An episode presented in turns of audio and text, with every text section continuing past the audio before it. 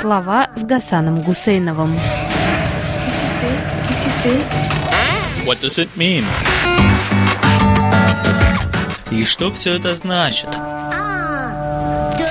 На недавнем заседании Русского межпланетного собора президент Российской Федерации переименовал специальную военную операцию, объявленную 24 февраля 2022 года, национально-освободительную борьбу. Пока российские власти кувыркались, стараясь разубедить остальной мир в том, что они не развязывали агрессивную войну, что никакой войны нет и в помине, а вслед за неудачей, что это другие злые люди навязывают войну самой Эрефии – в русском речевом пространстве уже возникло и задышало слово, прямо скажем, не самое привлекательное, но зато точно описывающее явление. Это слово «свойна». Сперва «свойна», а теперь уже просто «свойна». Само по себе оно совершенно однозначно, хотя является составным. Вы можете подставить любой эпитет, и он будет на месте. Сволочная война, война со своими, война на уничтожение своих, война под псевдонимом СВО, война со свободой, даже просто своеобразная или свинячья война.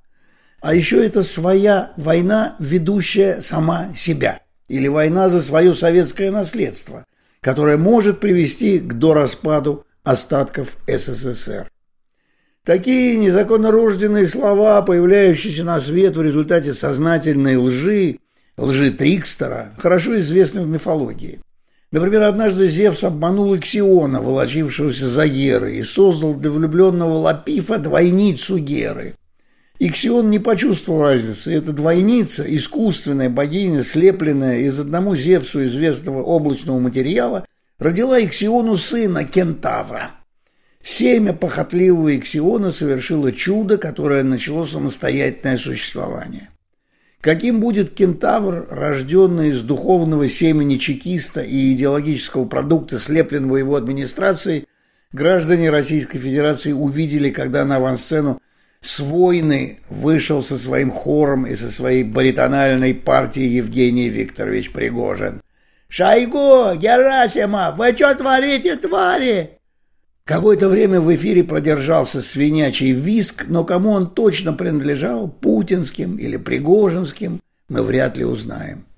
Сейчас, когда с война затянулась и на медийную поверхность всплывают жалобы и даже уже требования своих, пока еще жен, а скоро вдов мобилизованных, с война приобретает новые измерения. Она по-новому раскрывает большой стратегический замысел. Через запланированное жертвоприношение своих – сплотить новых своих на новые жертвы. Этим своеобразным лингвистическим приемом советская власть пользовалась с самого начала своего существования. В сознание русских людей после переворота октября 17 года вошло четкое, как ЧК, так писал об этом Андрей Синявский, понятие большевизма. За нами всегда большинство. Мы можем пожертвовать чем угодно, и все будет по-нашему. Какое-то время люди не знали, как это писать и склонять. Большевический, большевицкий, большевистский. А потом закрепилась вот эта последняя форма, и большевик стал единственно правильным человеком. Родной брат с войны – СМЕРШ. Организация, созданная в 1943 году, главным образом для бессудного истребления тех фронтовиков, ком могли бы зародиться сомнения в правильности генеральной линии партии, и, не дай бог, в гениальности самого товарища Сталина. А гениальность вождя и состояла прежде всего в создании системы бесперебойного истремления самых своих среди своих. И не для того, чтобы чужие боялись, а для того, чтобы свои пуще смерти страшились стать чужими. Доходивший до истерики страх самому оказаться врагом разливался ненавистью к тем, кто таким врагом уже оказался. Отсюда свирепость команд чекистских убийц, которые сменяли друг друга на всем протяжении советской власти. Когда Николай Иванович Ежов расстреливал предыдущего наркома Генриха Егоду, вместе с братом, хотя и в других местах, были расстреляны сестры Егоды.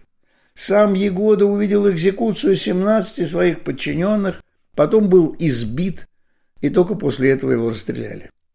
Нужно ли добавлять, что потом та же судьба ждала исполнителей приговоров во главе с товарищем Ежовым?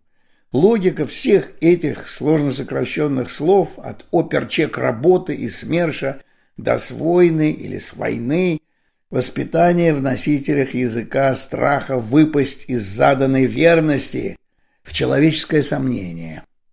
Чувствовал ли Сталин себя Богом? Несомненно. Был ли он Богом? Был, пока был жив, и снова стал божеством загробного царства на наших глазах.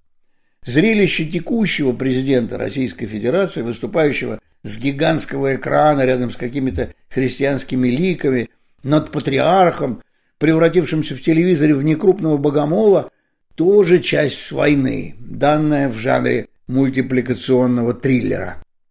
Носителем русского языка сейчас явно не до слова года 2023. Не исключено, что для тех, кто определяет дискурс террором, все эти выборы слова года – не что иное, как западная уловка подорвать наш скрипной традиционализм. А для тех, кто по добру, по здорову релацировался, важнее покажутся свои, вот только что проклюнувшиеся номадические мемы. И французы определились пока только с первой десяткой финалистов, два-три из которых совпадают с недавними претендентами на слово года у англичан и немцев. Декоммеморация или удаление привычных символов отринутого политического режима, промптовать, промпте, или давать инструкции искусственному интеллекту сологамный или человек, женатый на себе самом, одиночка, одиночество, болезнь постковидного мира. Германское общество немецкого языка так обосновало свой выбор 2023 года. Кризисное существование. Кризенмодус. «Мы окружены кризисами», цитирует общество немецкого языка слова вице-канцлера Роберта Хабека. Кризисом, которые еще далеки от преодоления, таким как изменение климата, российско-украинская война или энергетический кризис, прибавятся новые. Теперь это война на Ближнем Востоке, инфляция, долговой кризис. Усугубляется и кризис образования. Чрезвычайное положение стало постоянным. Жюри поставило на второе место антисемитизм – на третье – не умеющие читать. Лиза Унфей. Немецкие и британские ученые признают, что в выборе слова года последних лет есть что-то кринжовое. Седовласые исследователи языков берутся толковать молодежный сленг и даже выбирают словечки из этого сленга словами года, часто не ухватывая самой соли. В 2023-м издательство Оксфордского университета выбрало словом года риз. Его и на русский уже не переводят, а только толкуют как способность закадрить интересующую вас персону на вечеринке. Объясняется успех слова его феноменальной вирусностью.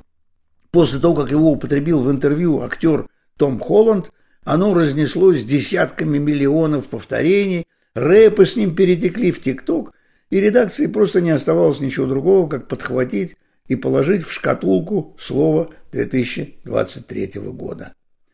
Но ведь уже 31 декабря 2023 года эта шкатулка превратится в исторический гробик. А у меня все не идет из головы претендент на немецкое слово года, не умеющий читать, Лиза Унфей.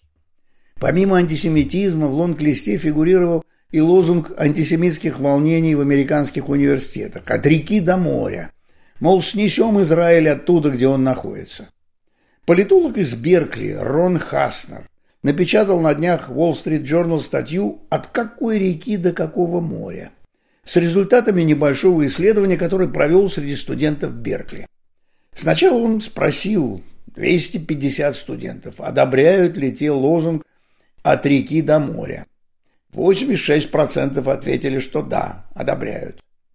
Но правильно назвать реку и море смогло меньше половины опрошенных.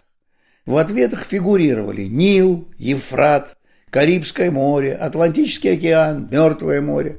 Заслуживают внимания и другие ответы. Так только четверть студентов знала, кто такой Ясер Арафат. При этом каждый десятый опрошенный студент Беркли назвал Арафата бывшим президентом Израиля. К чести студентов Рона Хаснера следует добавить, что две трети из них после предоставления им необходимой информации заявили, что отказываются от дальнейшей поддержки антиизраильского и антисемитского лозунга. Но это были студенты Беркли, одного из главных университетов свободного мира. Что же говорить о наших Палестинах? Идет война. Она объявлена нам теми, кто совсем не умеет читать и не готов брать уроки чтения. Совсем как тот Ишак, что возомнил себя Богом.